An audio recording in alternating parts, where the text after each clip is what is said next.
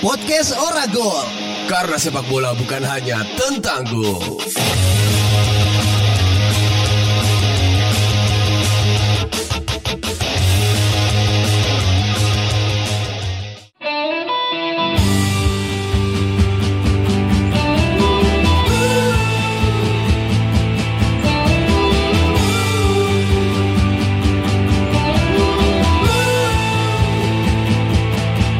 Selamat pagi. pagi.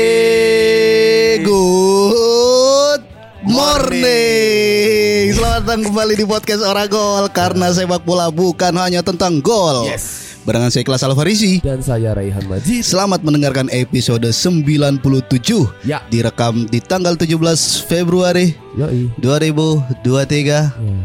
Dan ini adalah episode Jumat dan akan memutarkan kembali lagu-lagu tembang pilihan saya.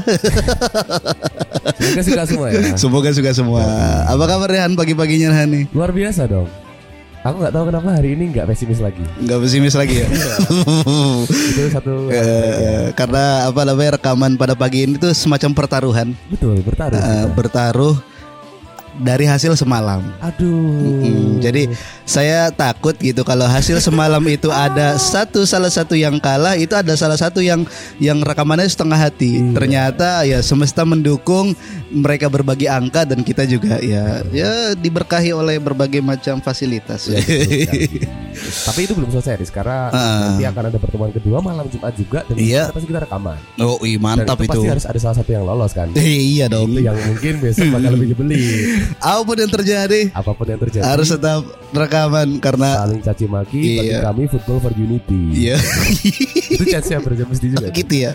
Oh gitu. Oh Braja Musti juga habis ini ya. Habis ulang tahun ya. Bersama Ilas Karmatara. Selamat ulang tahun Braja Musti, dan individu-individu yang ada di dalamnya ya kalau pagi ya bangun gitu. Harus bangun ya. Itu aja pesannya. Bangun siang ya. Pesannya pesannya gitu aja gitu. Buat teman-teman juga yang sudah memasuki pertengahan Februari yang gajinya sudah dipapras-papras. Aduh. Dan mulai ya menjalani kehidupan seperti biasanya yeah. dan juga mencoret-coret tanggalan kapan harus cuti awal tahun yeah. atau bahkan gak kebagian. Waduh kasihan. Tidak memungkinkan ya. Karena situasi kantor udah ambisi semua tuh. Waduh. Ini jatahku cuti gitu. Waduh susah lah gitu. Kacau. Nah, tapi ngomong-ngomong soal cuti, mm-hmm. ya saya baru cuti dan ternyata nggak enak banget gitu, make jatah waktu libur mm-hmm. yang itu jarang kita dapatkan, tapi sekalinya dapat nggak kita pakai buat ngapa-ngapain. Iya anjing anjing. Aku baru ngambil cuti nanti minggu depan. Minggu depan ya. Minggu depan. Mm-hmm, jadi ya libur itu perlu. Perlu dong. Dan ya walaupun kalau kata Mas Farid, libur itu mitos ya. I- iya iya nggak nggak nggak ada. Iya hari libur itu hanya substitusi. Substitusi iya. Dari kegiatan yang apa namanya kontinu rutin iya. dengan apa intensitas yang tinggi berganti ke kegiatan yang biasa aja gitu, intensitasnya rendah tapi ya jangan kerendahan gitu. Iya, betul. Ya cuti libur ke radio buku lagi ngapain aja. Kenitian dong. Kenitian. Oh iya kita rekaman nih sudah uh, di nitian ya, reguler betul, sudah tiga kali ini berarti ya. Tiga kali. Sudah tiga kali ini. Termasuk jadi episode eh, kodok dan hujan kemarin. Kodok dan hujan kemarin juga mungkin belum ada yang sadar ya. Kalau bukan itu guys, bukan editan itu ya. Natural itu natural. Karena ya kita masih rekaman semi outdoor. Uh, kebetulan ini nitian masih sepi karena anak-anak radio buku kan tidak ada yang datang ya. Iya betul. Uh, ini kan musim. Dari Ruben nggak sini ya? Katanya lagi usung-usung. Oh. Lagi usung-usung untuk meraih masa depannya. Penting juga. Penting juga. Nggak apa-apa.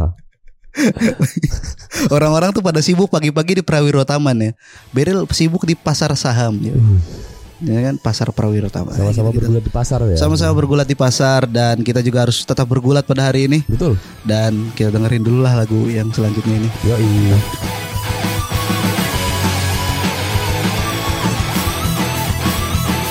Matahari, jangan kau berpaling. Biarkanlah terang kembali mengisi hariku. Biarkan berhenti dan putar kembali. Akan bisa kau menjatuh ini, berhati bertahan sampai kau di sini kembali.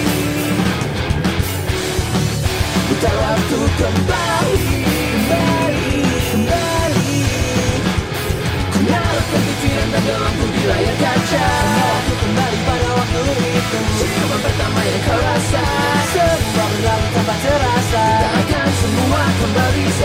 bersedia kalah di saat semua biasa saja. Membawamu kembali di sampingku, membawaku pergi bersamamu ke pimpinan dan dalamku di layar kaca. Membawaku kembali pada waktu itu, ciuman pertama yang kau rasa. Semua berlalu tanpa terasa, akan semua kembali seperti sedia kalah di saat semua biasa saja. Membawamu kembali di sampingku, membawaku pergi bersamamu.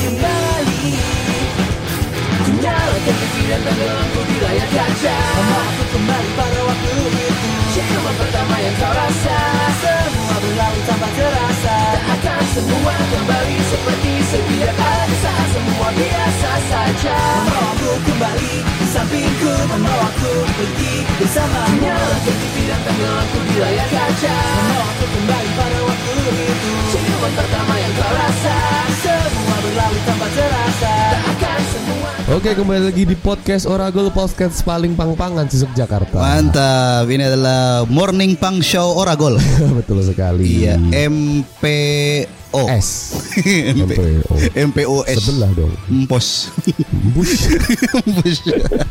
Ya, bagi teman-teman yang mungkin uh kaget dengerin lah, apa muterin lagunya, lagu lama yeah. yang langsung ke Ading, ulang lagi, ya. throwback lagi, kenangan-kenangan. Ya, nggak ya, usah gengsi untuk mengakui kalau dulu pernah mosing gara-gara lagu pang cantik ya. Iya betul. Uh, apa rock, bukan pang cantik, apa sih namanya? Pang rock show. Bukan. Pang wangi sebutannya kan. Kan dulu kan ada skena oh, pang rock. Iya, iya. Terus tiba-tiba ada popang, oh, iya, iya. dijulukinnya pang wangi. Iya, wangi-wangi gitu. Orang-orangnya ya. Benar iya, bersih-bersih. Ya. Benar enggak juga gitu lah. Kalau kita resapi kecut-kecut juga. Enggak, ininya lirik-liriknya apa namanya? Sendu tentang percintaan. Ya, padahal kan percintaan teenage teenage teenage, teenage gitu kan. Ku nyalakan lagi dalam di layar kaca gitu. Yoi.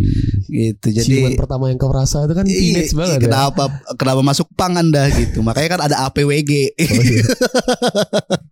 A P W G gitu. Okay. Jadi uh, di kesempatan kali ini tuh kita bakal ngobrolin ya. Ini ini obrolan pembukanya ya, di segmen uh-huh. kedua ini ngomongin soal uh, ya tadi aku kan ngomong gak usah gengsi. Ya, betul. Nah, dari dari kata kata kunci gak usah gengsi ini di kehidupan kita tuh pasti mengalami suatu hal yang itu tuh jelek.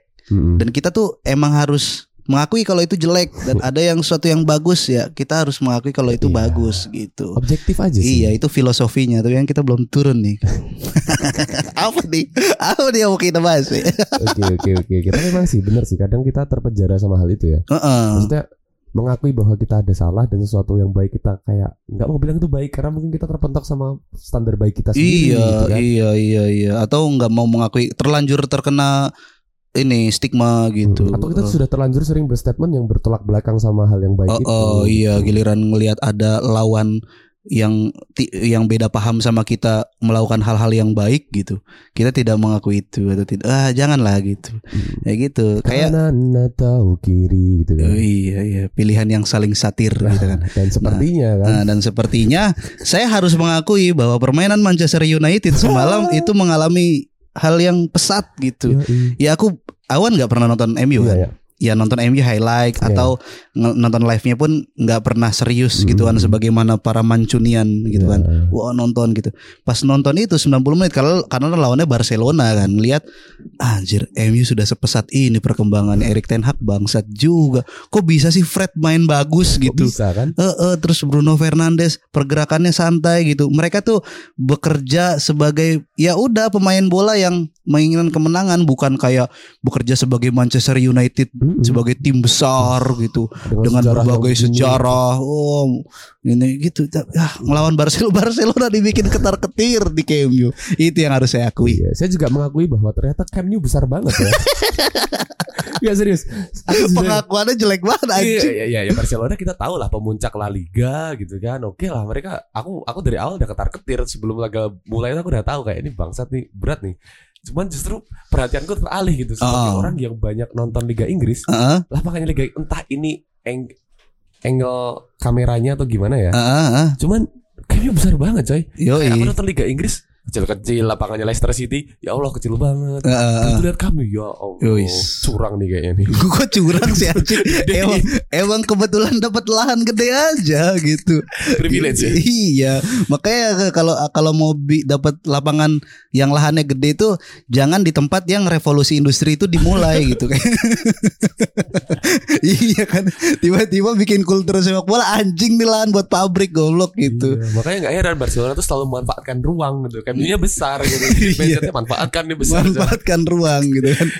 Iya, apa hal yang aneh gitu menurutku ngelihat transport nyetak gol. B T W golnya bagus ya. Dalam sudut yang sulit ya. Sudut yang sulit, sudut yang sempit gitu, dan Ter Stegen juga ya agak kecewa gitu kan. Aturan itu sudut yang bisa dia raih gitu kan, tapi akhirnya gol tapi gitu. Selebrasinya jauh gitu. Iya, jauh banget. Iya, biasanya kan kalau di Liga Inggris aksinya Rashford tata tata shooting gol, dia lari langsung di depan langsung. mukanya penonton yeah. gitu, mukanya woi gitu kan. Nah, ini seset jalan nih berapa langkah nih jauh kali. Udah udah. Udah jauh. Gitu belum nyampe penonton lagi. Udah jauh lihat ke atas ya, lagi jauh. Wah, penonton gue di sana anjing. Lah kita di atas.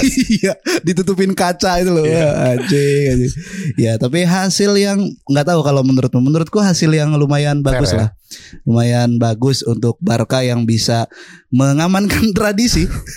Belum pernah menang M U di Camp Nou. Iya, belum pernah menang M U di, di Spotify Camp Nou. Yeah. Dan juga Barcelona setidaknya punya ya tabungan gol, walaupun harus kecolongan dua gol iya, tandang bener, ya bener, bener. Hasil yang berat justru. Barcelona kan gitu ya, biasa main di tempat yang megah gitu. Pas main di kan, apa namanya di kandangnya klub-klub Inggris yang penontonnya yeah. deket gitu. Pressure ini ya. Pressernya tambah tinggi gitu. Kayak pas di Anfield aja kan, itu kan penontonnya anjing sejengkal doang gitu. Atau semifinal Champions League dua ribu delapan satu-satunya uh, uh. gol Paul Scholes itu juga. Iya. Mungkin orang-orang Katalunya tuh mikir penonton Inggris gak fair ya, karena kita lagi bawa bola tuh disorakin, weh weh weh, kita kan cuma siul gitu. Iya. Gitu doang. Tapi Barcelona bro. punya memori baik di Inggris, Riz. Wembley. Ya Wembley kan gede. Iya sih. Megah juga ya. Iya, jangan di ini. Kalau main, ayo kalau berani main di Wembley besok. Jangan di Old Trafford. Iya, ayo kalau berani, ayo. M U-nya enggak mau. M U-nya enggak mau. Advantage ya percuma. Iya, Bro, gimana nih gitu main di Inggris tapi jangan di yang stadionnya deket lah gitu. Iya. Enggak ada sih tapi. Atau di Carrington. Mainnya enggak ada penonton. Enggak ada penonton. Iya. Kayak kayak U delapan belas, U sembilan belas ya gitu. Jadi apa dalam mendukung klub kesayangan pun ya kita perlu ngelihat bahwa ya, ya. ya kalau emang wayahnya kalah ya kalah. Kayak misalnya kemarin Persib kan kalah juga kan mm-hmm. lawan P S M Makassar. Pemuncak ya, klasemen sekarang ya. Iya, P S M Makassar mainnya bagus coy. Maksudnya dia si ini Yakob. Yakob dia berhasil mematahkan apa namanya, dia punya kekuatan. P S M itu adalah menurut gue ya satu-satunya klub di Indonesia saat ini yang punya kekuatan counter press yang baik. Pelatihnya siapa, Riz? Di Bruno Tavares. Bruno Tavares. Uh, pelatih yang pernah bekerja sama dengan Jose Mourinho. Nah, itu dia kan dari Portugal ya. Iya, ngomong itu. Dia bagus gitu dengan pem- jadi si Bruno Tavares ini menggunakan kekuatan apa kelebihan pemain pemain Makassar yeah. kecepatan itu yeah. untuk menggun, apa untuk menjadikan tim ini punya counter press yang bagus. Akhirnya apa namanya si Persib Bandung ini nggak bisa punya kesempatan untuk build up gitu. Yeah, ketika dia dapat bola pengen pengen build up gitu, dan itu pun taktiknya kan masih baru, masih anget banget kan, masih akhirnya dijalankan sangat textbook gitu loh. Belum kayak Barcelona yang semalam kan. Waduh. Iya. Iya gitu. Jadi tapi Casemiro menarik ya tadi ya. Casemiro menarik, dia berhasil ngeledekin. Sebenarnya enggak enggak selevel sih. Maksudnya Casemiro jauh levelnya di atas Gavi gitu. Yeah. Tapi dia malah justru face to face sama Gavi hmm. dan bikin dia jadi Jadi kayak anak ingusan yang ya ampun kasihan bro. Dibully. Tapi karena aku gak nonton sampai full time ya. Aku menarik ketika tadi kan cerita di akhir laga ketika Chance apa lagu anthemnya Barca diputar, Casemiro punya reaksi sendiri ya kan. Yoi. Lo lo pada nih. Lo liar gue anjing. Liar anjing. Ini lagu hits terbaik di Spanyol sepertinya ini. Betul sekali. Itu. Jangan-jangan pulang dari Old Trafford eh pulang dari Camp Nou, Casemiro dan Varane pulang belakangan gitu. Iya. Dia stay dulu bentar di Madrid. Mampir ya? Dulu ke Madrid gitu buat beli merchandise iya. Atau sekadar mejeng aja gitu. Oh. Eh Casemiro foto-foto-foto iya, gitu. Biasanya datang ke tempat latihan tuh salaman-salaman, salaman-salaman, peluk-pelukan gitu kan. Iya. Siap eh siapa yang teman Casemiro yang akrab di Oh iya Luka Modric ya. Luka Modric, Modric cross bertiga. Modric cross ya. Gak pernah ya. Kalah di final. Uh, mereka bertiga kalau masuk final pasti menang. Piye bro gitu. Kok iso imbang tuh. Kalau kowe-kowe bro. Kowe-kowe. Aku koncone saiki Fred bro. Mau bengi hand tapi untungnya ora divar. Masuk. Terus aku sempet nuding-nuding cangkem nyuwir di aku delok bro bangun. Bangun asu bangun. Bangun. Piye kabar El Clasico sih ora gitu. Nanya-nanya soal El Clasico. Piye kok kowe malah peringkat loro iki piye to? Rono kowe bro, iya salaman. Ya itulah. Ya jadi buat teman-teman yang masih gengsi untuk mengatakan jelek itu jelek dan baik itu baik, segala berubah. Good time for a change. Good times for a change. See the luck I've had can make a good man turn bad. So please, please, please let me. Let me, let me, let me get what I want this time.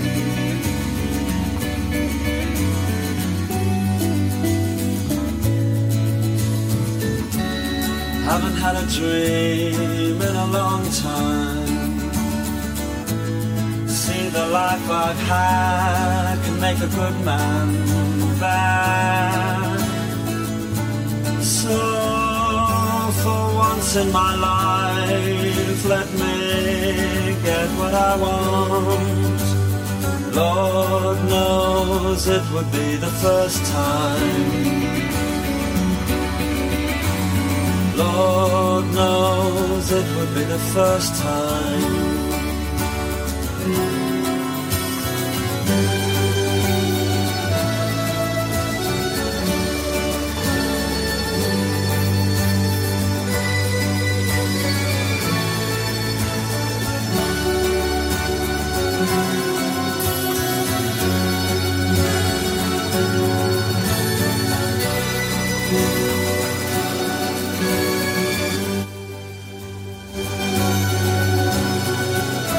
Selamat datang di siang-siang berenang-renang Oragol.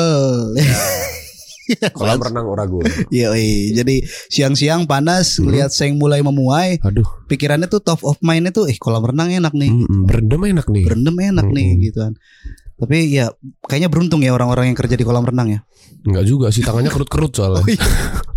Kirain kalau panas, kalau capek gebiuran gitu. Enggak. Kalau ya? Orang kerja di kolam renang tugasnya hmm. sebagai pengawas kolam renang gitu, dress code-nya jelek anjing. Jangan pakai sempak ya kan. Oh iya. Oh iya. Oh iya. Abis gitu dress code-nya cuma pakai gitu, abis itu ini joget asmara kalibrasi dengan asmara Amerika. Depan sendiri lagi. Iya. Rambutnya gondrong kan. Iya. Perutnya buncit. Ya ampun. Ya. Tapi viral ya. Viral. Viral ya. Kita suka yang gitu-gitu. Sedikit ternyata. Lebih beda memang lebih baik daripada yeah. sedikit lebih baik. Iya, yeah, betul. Yeah, karena beda gitu. Kayak kayak misalkan gampang dinotis, Riz. Pas konsepnya itu kita bikin dance nih dari soundnya yang lagu yang lagi rame gitu. Mm. Asmara kalibrasi. Oke, okay, dibikin jedak-jeduk. Udah nih, koreonya udah udah bikin. Apa yang kurang ya biar bisa buka baju telanjang, Cuk. Gitu. Masa sih iya Masa coba sih? Deh enggak malu aku lihat anak istri eh, gitu. Mau cuan gak? Iya deh Iya deh Dua kali kan ada yang versi cukur oh juga, iya, kan? Iya bener anjing Taiwan. Ada yang versi cukur aja juga. Itulah bro, sedikit lebih beda lebih baik daripada sedikit lebih baik ya. Nah yang beda juga hmm. ada pada momentum hmm. Kongres P S S I. Waduh. Aneh sih itu bukan beda. Kok aneh? Aneh banget.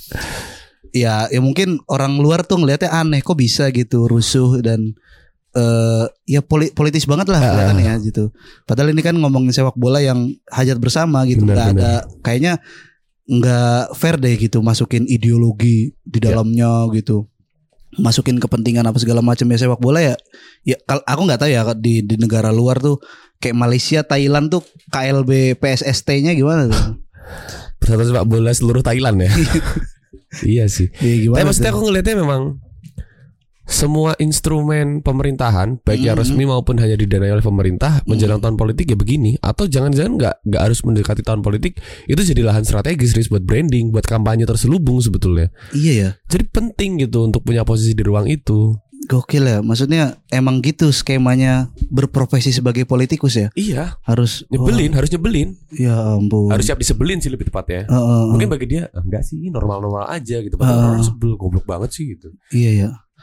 Sayangnya Soekarno meninggal dengan tidak meninggalkan ini ya, buku tutorial jadi politikus gitu loh. Iya, betul. Yang membuat dia akhirnya jadi awalnya jadi mas-mas H B S biasa, tiba-tiba dikenal seluruh Indonesia gitu. Sampai ya Founding Father juga yang ngejagoin Soekarno buat hmm. padahal kan kalau ngomongin kompetensi negarawan kan banyak ya, cuman ngomongin soal popularitas. Iya benar. Ininya ya Soekarno. Gitu. Populismenya. Populismenya, maksudnya nggak nggak dia nggak bikin gitu loh, nggak hmm, bikin resep nih, nggak nggak harus jadi orang disebelin gitu, justru jadi orang yang paling dicintai setiap dia datang. Saya sudah lama sekali tidak berjumpa dengan arek-arek Surabaya. Wuh, inilah langsung yang dinamakan. Iya kan, namakan. Gitu. Wah gokil lah. Itu bagus lah. Nah kita bakal ngomongin nih soal ya, apa namanya momentum K L B Kongres uh-huh. Luar Biasa P S S I yang diselenggarakan enam belas tanggal enam belas kemarin ya. Tapi kita mau ngomongin uh, sebelum itu kita mau ngomongin soal kronologi kepemimpinan Iwan Bule karena okay. momentumnya adalah ketika uh, sudah naik ketum baru mm-hmm. ini kan berbarengan juga dengan lengsernya ketum yang lama kan ya, betul Bapak sekali. Muhammad Iriawan ya, ada suksesi di sana ya. Ada suksesi di sana dan kita mau throwback aja sebetulnya okay. Sebet- udah terjadi apa aja sih dari dua ribu sembilan belas sampai dua ribu dua puluh tiga ini Yoi. Di kepemimpinan Pak Iwan Bule yeah. gitu. Nah, lanjutan ngocainan. Oke, okay, kalau ngomongin soal sepak bola Indonesia, rasanya kita topik obrolannya selalu didominasi oleh masalah dibanding prestasi. Semua masalah tentu selalu bermuara ke mismanagement dari federasi yang punya tanggung jawab penuh terhadap maju hmm. atau tidaknya sepak bola Indonesia. Ya. Dari masa ke masa, pecinta sepak bola Indonesia selalu terbawa oleh siklus gegap gempita oleh harapan tinggi pada tim nasionalnya. Ketika gagal, ketika gagal, perhatian langsung tertuju kepada P S S I. Federasi dikuliti berbagai boroknya. Selanjutnya, rivalitas membabi buta dari para supporter klub-klub domestik juga menjadi hal yang harus diakui menjadi borok tersendiri bagi sepak bola dalam negeri. Yoi. Penyelesaian masalah rivalitas seakan selalu diakhiri dengan kekerasan, baik itu internal maupun eksternal ya. Yoi. Selain itu, aparat mereka di Indonesia itu juga nggak bejus menjaga keamanan yang selalu teledor. Iya, kesannya teledor gitu uh-uh. dan blunder dalam menghadapi masalah chaos dalam kerumunan supporter. Hasilnya apa? Hasilnya Indonesia punya luka amat mendalam berupa tragedi Kanjuruhan pada Oktober dua ribu dua puluh dua lalu. Sekarang P S S I sudah punya ketua baru, waketum baru, dan jajaran exco yang baru, meskipun ada yang sama ya. Nama-nama lama. Yoi, ada harapan. Ada pula evaluasi yang harus segera dibenahi. Tapi untuk sekadar mengingat, Oragol akan membacakan kronologi situasi sepak bola dalam negeri di masa kepemimpinan Muhammad Irianto dari dua ribu sembilan belas sampai dua ribu dua puluh tiga. Oke, dimulai dari dua November dua ribu sembilan belas. Jadi ini adalah tanggal di mana terpilihnya Yes. Muhammad Iriawan, Jenderal Bintang tiga Kepolisi apa Polri, Polri. terpilih menggantikan uh, prajurit Kopassus yeah. Edi Rahmayadi dalam musyawarah nasional P S S I yang diadakan di Jakarta. Yeah. Selanjutnya tiga belas Desember dua ribu sembilan belas, Muhammad Iriawan, Pak Iwan Bule yang kemudian populer ya. Populer. Menjadi Iwan Bule sebutannya Ibul. Itu Ibul ya. Mm. Terpilih menjadi ketua umum KONI dan juga ketua umum Komite Olahraga Nasional Indonesia, KONI ya. Ya KONI. Salah ya. Astagfirullahaladzim. Enggak apa-apa. Ulangin, tiga belas Desember dua ribu sembilan belas. Pak Iwan Bule terpilih menjadi ketua KONI untuk masa jabatan dua ribu sembilan belas dua ribu dua puluh tiga. Yes. Oh, berarti udah jadi ketua, ketua P S S I, P S S I, ketua KONI. Olahraga-olahraga pokoknya. Mantap lah. Lanjut empat belas Januari dua ribu dua puluh. Ada pelantikan ketua P S S I. Dan dia tuh dilantik oleh Menteri Olahraga yang sekarang sudah jadi Waketum ya. Iya. Zainuddin Amali. Amali. Di Jakarta.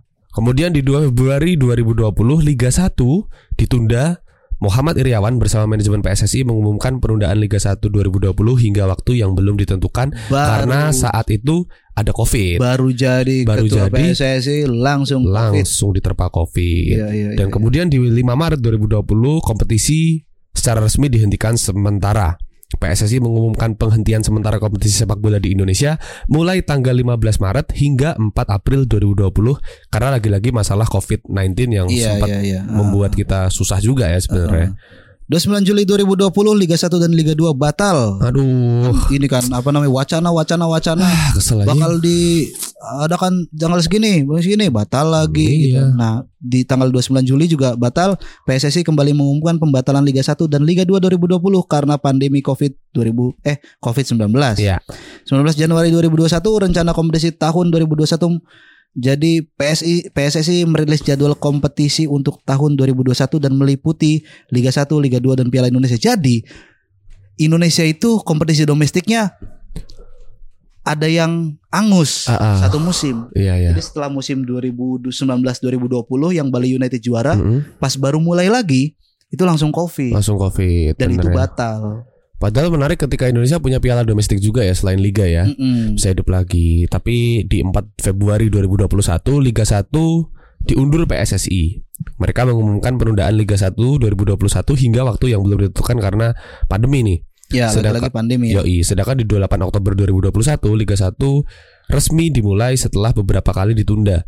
Liga satu dua ribu dua puluh satu resmi dimulai pada tanggal dua puluh delapan Oktober dua ribu dua puluh satu dan Muhammad Iriawan turut hadir dalam acara pembukaan di Stadion Pakansari, Yoi. Bogor. Mulai lagi, mulai lagi ya kan. Hmm. Akhirnya sampai Maret dua ribu dua puluh dua ini yes. termasuk musim yang sangat pendek ya. Bener. Dari Oktober sampai Maret doang gitu kan. Yoi. Bali United juara Liga satu untuk back to back setelah menjadi kampiun untuk pertama kalinya pada musim dua ribu sembilan belas dua ribu dua puluh. Karena sistem bubble yang diadakan di Bali. Ya. Tapi tetap banyak yang kena COVID. Iya, tetap banyak yang kena COVID dan tetap banyak yang setelah pertandingan mejeng di pantai. Foya-foya ya. Sedangkan di Juli dua ribu dua puluh dua Liga satu musim dua ribu dua puluh dua dua ribu dua puluh tiga dimulai. Ada tim-tim promosi baru seperti Rans Nusantara punya si Raffi, terus kemudian ada Dewa United dan ada Persis Solo. Dan di satu Oktober sampai empat Desember dua ribu dua puluh dua Liga satu lagi-lagi harus terhenti, terhenti gara-gara insiden Kanjuruhan di Oktober di ada dua ribu dua puluh. Aja. Ada aja. Mm-hmm. Dan enam belas Januari dua ribu dua puluh tiga P S S I secara resmi menyatakan penghentian Liga dua dan Liga tiga. Ini disayangkan banget ya. Iya. Alasannya apa? Kata Pak Yunus Nusi, anjay.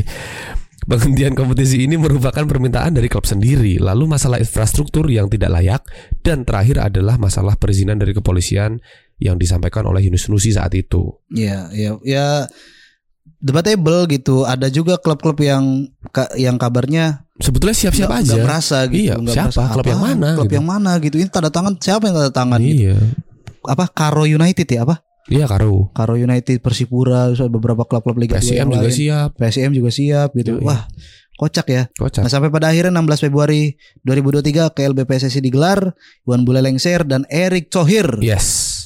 Terpilih menjadi ketum P S S I yang baru. Ada juga Ratu Tisha dan Zainuddin Amali menjadi waketum. Waketum setelah Yunus Nusi mundur. Bener sekali. Kocak ya, kocak. Dramanya kocak tuh. Kocak. Baca guys di sosmed guys, itu rame guys. Terasa seperti drama tapi di saat yang sama terasa seperti settingan ya. Iya ya, kita kita tuh udah skeptis ke situ aja iya. gitu.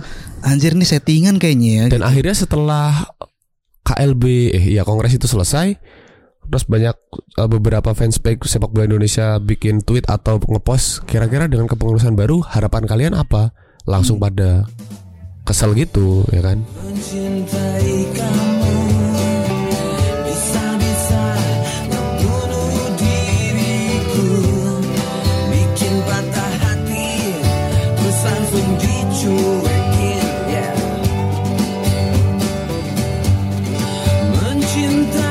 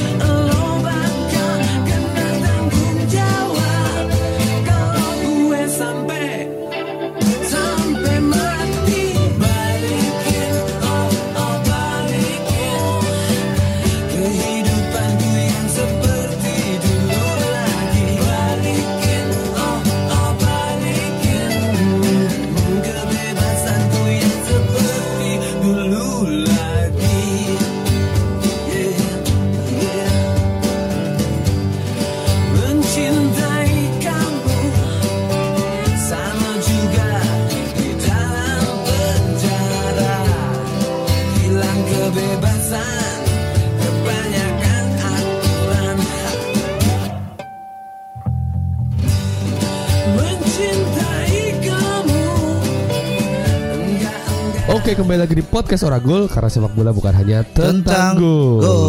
Yoi, masih bareng saya Rehan Majid dan saya Ikhlas Alfarisi. Ya ya ya, kita berdua bakal lanjut ngomongin soal ya ya ya. ya, ya. Ah, habis dengerin slang soalnya. Oh iya. Wow, wow. Yoi, kita langsung mau bahas. Tadi kan kita ngomongin soal kronologi situasi P S S I dan kebijakan-kebijakannya ya. Iya, iya, iya, ya. Nah, tapi kan P S S I enggak bisa dilepaskan dari timnas. Erat banget tuh kan. Ah, ah, Bahkan ah. logo timnas kalau bertanding ya P S S I. Iya, gitu. iya, iya. Kesimpulan dari sukses atau tidaknya satu kepengurusan ya. P S S I satu periode, ya. Parameternya adalah sejauh mana timnas itu bisa berkembang dan ya alih-alih meraih prestasi ya. Iya, gitu. Dan dari selama dua ribu sembilan belas sampai dua ribu dua puluh tiga iya, ada kita mau bacain soal gimana dinamika dan perjalanan timnas di bawah kepemimpinan Ibul gitu ya. Jadi di November dua ribu sembilan belas timnas Indonesia U dua puluh tiga tidak lolos ke Olimpiade Tokyo dua ribu dua puluh di bawah arahan pelatih Indra Syafri. Tim nasional Indonesia U dua puluh tiga gagal lolos ke Tokyo setelah kalah agregat empat dua dari Vietnam pada babak kualifikasi playoff-nya gitu ya. Hmm. Sementara di November dua ribu sembilan belas kirain kalahnya tuh agregatnya dari Turkmenistan, Kazakhstan, Vietnam, Vietnam, Vietnam lagi-lagi. Dan November dua ribu sembilan belas Muhammad Iriawan terpilih sebagai ketua P S S I dan dia menggantikan Edi Rahmayadi di Musyawarah Nasional P S S I yang diadakan November dua ribu sembilan belas. Kemudian di Desember dua ribu sembilan belas timnas Indonesia lolos ke Piala A F F. Kalau A F F aja nggak lolos kebangetan ya. Kenapa nggak lolos ya? Aneh banget. Iya, tim nasional Indonesia berhasil lolos ke Piala A F F dua ribu dua puluh setelah menempati posisi kedua di grup G kualifikasi dengan raihan sembilan poin dari lima pertandingan. Yoi. Dan November dua ribu dua puluh-nya hmm. timnas Indonesia gagal lolos ke Piala Dunia dua ribu dua puluh dua. Aduh. Setelah timnas Indonesia ini tidak meraih kemenangan sekalipun ya. Ya. Tidak meraih poin gagal sekalipun. Total. Gagal total. Jadi hanya meraih satu kemenangan dan tiga kali imbang dari delapan pertandingan. Di bawah Simon McMenemy itu ya? Di bawah Simon McMenemy. Yoi. Dua pertandingan terakhir itu di, udah di bawah Shin Taeyong. Uh-huh. Nah, Desember dua ribu dua puluh Simon McMenemy pelatih ex Bayangkara ini dicopot dan Shin Taeyong berhasil dibujuk oleh Ratu Tisha. Yoi. Ex manajer Korea Selatan di Piala Dunia dua ribu delapan belas ya? Ya, berhasil dibujuk dan resmi menggantikan Simon McMenemy sebagai pelatih timnas Indonesia. P S S I pun resmi mengumumkan Shin Taeyong sebagai pelatih kepala tim nasional pada Desember dua ribu dua puluh. Di tahun itu langsung banyak pembenahan tuh. Yoi. Kemudian di Juni dua ribu dua puluh satu timnas Indonesia tidak lolos ke Piala Asia dua ribu dua puluh tiga. Tim nasional Indonesia gagal lolos ke Piala Asia dua ribu dua puluh tiga setelah menempati posisi ketiga di grup G kualifikasi dengan raihan tujuh poin dari delapan pertandingan. Yoi, selanjutnya di masih di dua ribu dua puluh satu ya, ya. Desember dua ribu dua puluh satu timnas ya. Indonesia finish sebagai runner up Piala A F F bersama Shin Taeyong dan skuad mudanya. Benar sekali. Jadi ini adalah era di mana Shin Taeyong berhasil membuktikan bahwa dirinya adalah pelatih kelas dunia ya. Dengan membawa anak-anak muda ke Singapura. Betul. Tapi kemudian berhasil melawan semua tim-tim ya. Eh tim-tim musuh. Semua lawan ya, semua musuh. Tapi walaupun pada akhirnya ya di final harus kalah dari Alex Polking Thailandnya ya. Iya, harus kalah dari Thailand dengan agregat empat dua. empat dua gokil. Yoi. Itu. Kemudian di Mei dua ribu dua puluh dua timnas U dua puluh tiga gagal meraih emas setelah kalah di semifinal oleh Thailand. Ya. Skuad asuhan S T Y hanya berhasil meraih perunggu di Hanoi. Sayang sekali ya. Ya ini dia. ekspektasi ekspektasi yeah. ekspektasi gituan ya, walaupun pada Juni yeah. nih api ngomong api yeah. timnas Indonesia untuk pertama kalinya setelah lima belas tahun lolos ke Piala Asia dua ribu dua puluh tiga. Oke, jadi ini menarik karena terakhir kali timnas manggung di Piala Asia kan dua ribu tujuh ya, sebagai itu pun tuan jalur rumah, tuan rumah kan, jalur undangan uh, jalur undangan gitu ya. Gimana lagi kalau main di tuan rumah, tuan rumah yang nggak main nggak ada yang nonton dong. Betul. Jadi kelolosan ini rasanya istimewa gitu. Istimewa dong. Ngalahin tim-tim yang menurut kita satu susah ya. Uh-uh. Kita ngalahin Kuwait, Kuwait, Yordania, Yordania kalah sih. Kalah Yordania. Dan Nepal. Nepal eh, diberkahi oleh Nepal. Rohit Chand nggak main. Nggak main sebetulnya. Kalau Rohit Chand main beda cerita. Iya, dia milih untuk berlibur di Bangka Belitung. Betul sekali. Kenapa berani Bangka Belitung? Iya mungkin ya, salah satu destinasi wisatanya kan ada Batu Laskar Pelangi kan di sana. Ada, ada S D Muhammadiyah Gantong juga. Gantong mungkin ke sana ya Rohit Chand itu. Napak tilas. Kemudian di Desember dua ribu dua puluh dua timnas kembali berlaga di Piala A F F, mm-hmm. tampil sedikit meragukan di babak grup. Ya. Di semifinal pun timnas harus digasak oleh Vietnam dengan skor dua nol tanpa balas dan mengakhiri kampanye timnas di A F F dua ribu dua puluh dua. Iya iya iya. Ini sekaligus ya. Jadi A F F terakhirnya siapa? Vietnam? Uh-uh. Boboho itu pelatihnya? Si Pak Hang Seo. Pak Hang Seo terakhir ya. Uh-uh. Oh, gitu ya. Tapi nggak tahu nih kalau misal eh iya, kalah juga kan di final ya sama kalah Thailand. Sama Thailand. Ya? Kalah juga sama Thailand dan Manopal King-nya ya. Heeh. Uh, Vietnam tuh lolos Piala Dunia U dua puluh enggak sih? Enggak tahu lolos ya. Keren banget ya. Keren, keren. Indonesia aja lolos kan. Tuan rumah. Iya, Deng. lupa. Eh lupa ya kalau kita tuan rumah ternyata Yo, ya. Uh, uh, dan di abis ini kita bakal bacain uh, profilnya ketum baru ya. P S S I tapi setelah lagu ini dulu lah. Oke. Okay.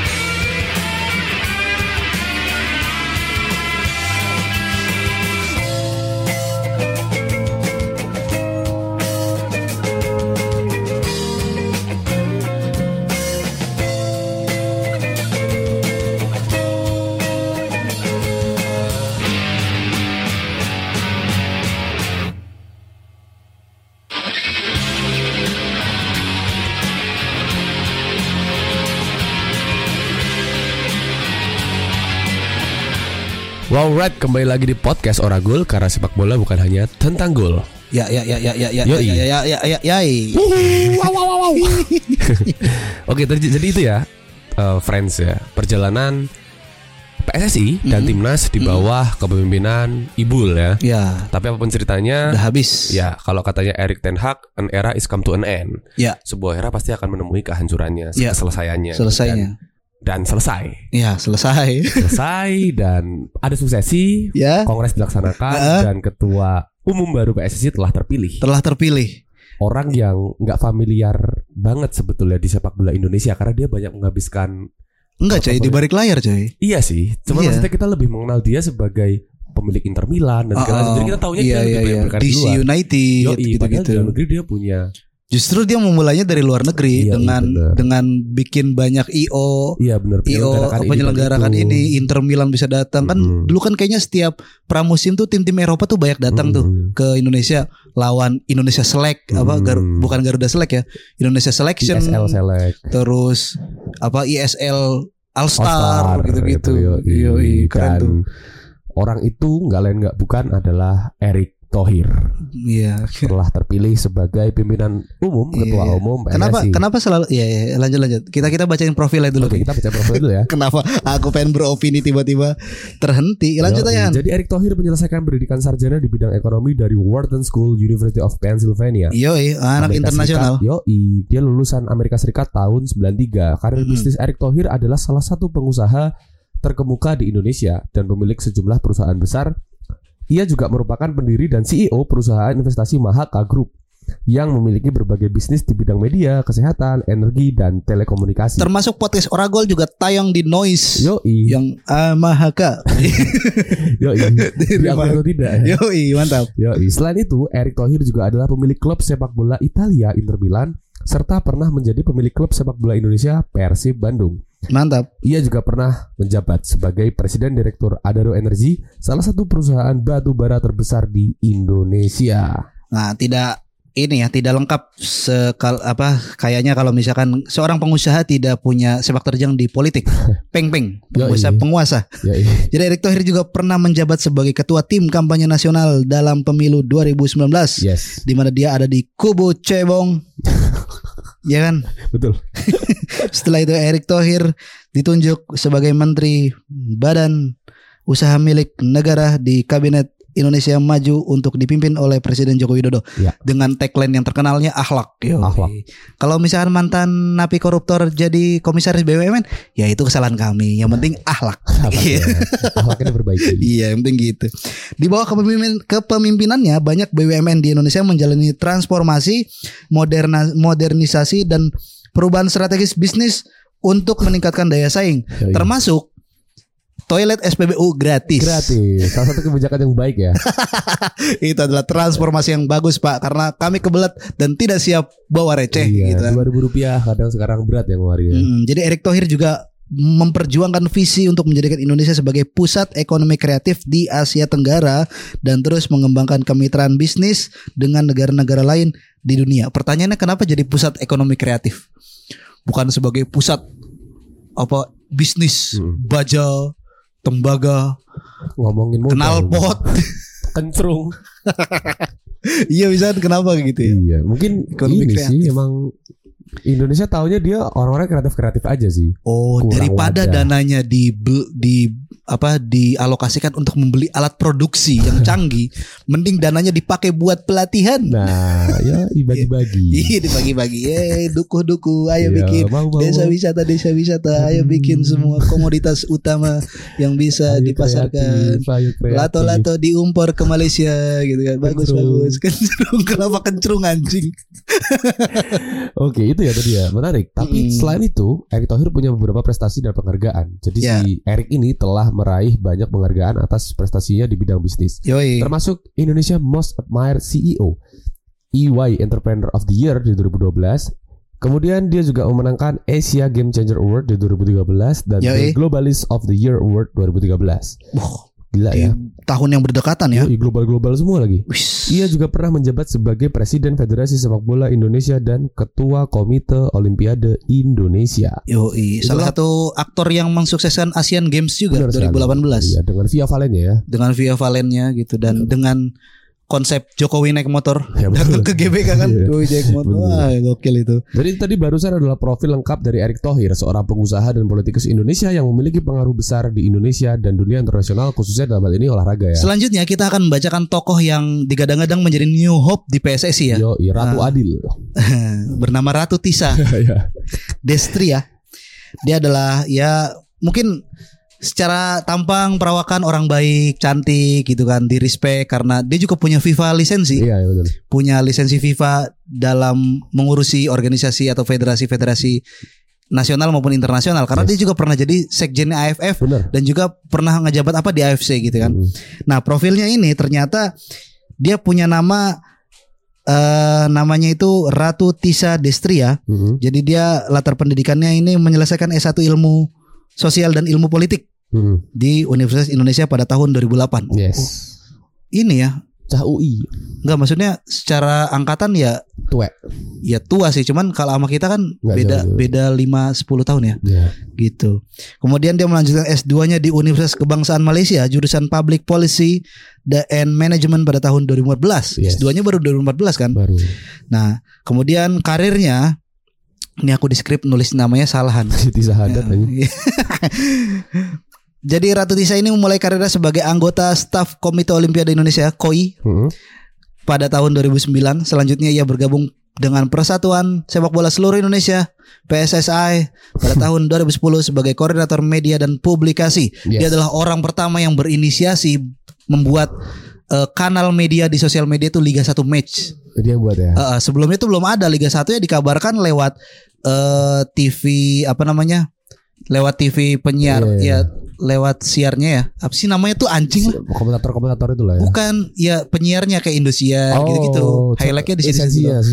Iya, sesuai lisensi dan ya akun-akun ini akun-akun bola, bola, akun-akun bola swasta yeah, gitu. Yeah. Nah, bikin ya dia bikin Liga satu Match gitu. Jadi resminya gitu kayak Premier League kan ada Premier League yeah, gituan yeah. ya gitunya. Liga, Liga dua gitu. Match gitu. Ya gitu-gitunya bikin highlight, bikin apa gitu. Tapi malah ujung-ujungnya dikasih jedak-jeduk juga yang jelek lah. Jelek aja. Orang mah langsung udah dikasih komentar Samsul Arif, Samsul Arif gol. Tiba-tiba ada gitu-gitunya. Ya itu mah tugasnya ini aja, no konteks Persib lah gitu. Iya. Nah kemudian sebagai sekretaris jenderal di P S S I, jadi dia nih ada fakta bahwa dia adalah perempuan pertama yang berhasil menjadi sekjen P S S I yes. dan memainkan peran penting dalam pengelolaan sepak bola Indonesia. Ia juga bertanggung jawab atas koordinasi kegiatan operasional, administrasi dan keuangan organisasi. Selain itu, ia juga memimpin berbagai program untuk memajukan sepak bola Indonesia, termasuk pengembangan infrastruktur sepak bola, pembinaan pemain dan pelatih, serta kerjasama internasional. Yo, termasuk kerjasama pembinaan wasit sama Federasi Sepak oh Bola iya. Jepang. Kerjasama-kerjasama gitu ya. Uh, dan juga kerjasama beberapa pembinaan usia dini dengan uh, Federasi F, apa K F A ya dengan Korea, salah satunya adalah yang merekomendasikan pemain-pemain berbakat Indonesia itu untuk promosi ke sepak bola Korea. Termasuk keberhasilan, termasuk keberhasilan Shin Taeyong itu kan juga bagian dari kerjasama ya. Iya iya iya iya. Pendekatan sama iya, iya, iya. K F A. Uh, uh, uh. Jadi promosi ada ada kerjasama ya sebenarnya kalau misalnya ada pemain yang berbakat dan itu ada peluang untuk bisa main di Liga Korea, tapi tidak ada yang bisa gitu. Benar-benar. Seperti komentar Shin Taeyong di salah satu wawancaranya dia di kanal YouTube Korea ya, gitu kayak. Kira-kira ada nggak pemain Indonesia yang sama kayak Asnawi? Gak ada, gak ada. Asnawi itu emang permainannya kayak orang Korea banget. Gitu. Makanya dia bisa dia pantas ke sana. Kira-kira adalah yang nggak ada. Gitu. Belum mungkin. Belum. Ya. Kemudian ngomongin soal penghargaan, Ratu Tisha juga telah menerima beberapa penghargaan atas kinerjanya di dunia sepak bola Indonesia, yes. termasuk penghargaan dari Federasi Sepak Bola Asia atas kontribusinya dalam pembangunan sepak bola wanita oh, okay. dan pengembangan strategi komunikasi dan media P S S I. Keren gitu. Yoi. Mm-mm. Luar biasa ya. Iya. Kita lihat apa yang akan dia lakukan iya. setelah ini karena jabatannya udah lumayan strategis nih. Iya, dan kita tahu bahwa banyak orang yang sebetulnya memang menginginkan Ratu Tisha di jabatan itu kan. Betul. Dan problemnya itu tadi, dia bekerja dengan esko yang mungkin nggak cukup dipandang sama kita iya, sejauh iya. ini nggak cukup. Soalnya kompeten. Program kerja itu kan harus di vote lagi. Iya kan? Benar. Ini misalkan dia bikin, wah oh, program bla bla bla bla revolusioner gitu kan, wah oh, progresif nih lihat ini, eskonya Ahmad Riyad. Itu problem. Ini ini ini program kalau jalan ini nggak ada kontroversinya ini. Iya, gitu. Harus ada kontroversinya dong. Ai, tai kenapa ya? Iya, makanya uh, ya mungkin beberapa orang tetap tidak punya harapan banyak soal P S S I. Ya. Mm, itu mm, fine mm. aja. Tapi yeah, yeah, yeah. apapun ceritanya sebagai pecinta sepak bola Indonesia kita jelas pengen ada perubahan dong. Yeah, yeah, Apalagi yeah, yeah. ya kita nggak tahu ya Erick Thohir seberapa pragmatis dengan jabatan ini. Tapi dengan mm. track recordnya kita harap dia bisa membawa P S S I yeah. dan timnas secara uh-huh. khusus ke arah yang lebih baik. Apalagi dia uh-huh. punya Ratu Tisha di Uh, sampingnya. Tweetnya gitu. Sangat populis ya di hari kemenangannya kemarin itu. Jadi oh, terima iya. kasih teman-teman semua voter atas dukungan saya. Kalimat selanjutnya adalah tidak ada kemenangan hari ini. Uh. Kemenangan baru akan kita raih ketika Indonesia, timnas Indonesia sudah meraih prestasi dan juga bersih sepak bolanya. Anjay. Populis sekali ya. Kita tunggu aja. Ya kalimat mah gampang lah di ini. Banyak timnya ya. Iya banyak banyak timnya. Foto-foto oh cari-cari ini ini Erick Thohir menang nih, cari foto dia lagi jalan di stadion ya. Di tengah lapangan gitu iya, ada betul. Tuh nemu lagi kan. Selamat Pak Erick Thohir dan selamat buat Bu Ratu Tisha dan selamat kepada esko yang masih aja ngejorok di sana. Masuk inilah garapan lain gitu. Iya, jangan gebut-gebut amat lah ya. Kerjanya setuju atau tidak gitu iya. doang. Ya sama kayak lah. Ya. Oke. Okay. Ya. ya. Sampai jumpa di episode selanjutnya. Yes. Follow OraGol dan podcast-podcast lainnya dan selamat mendengarkan. Selamat mendengarkan.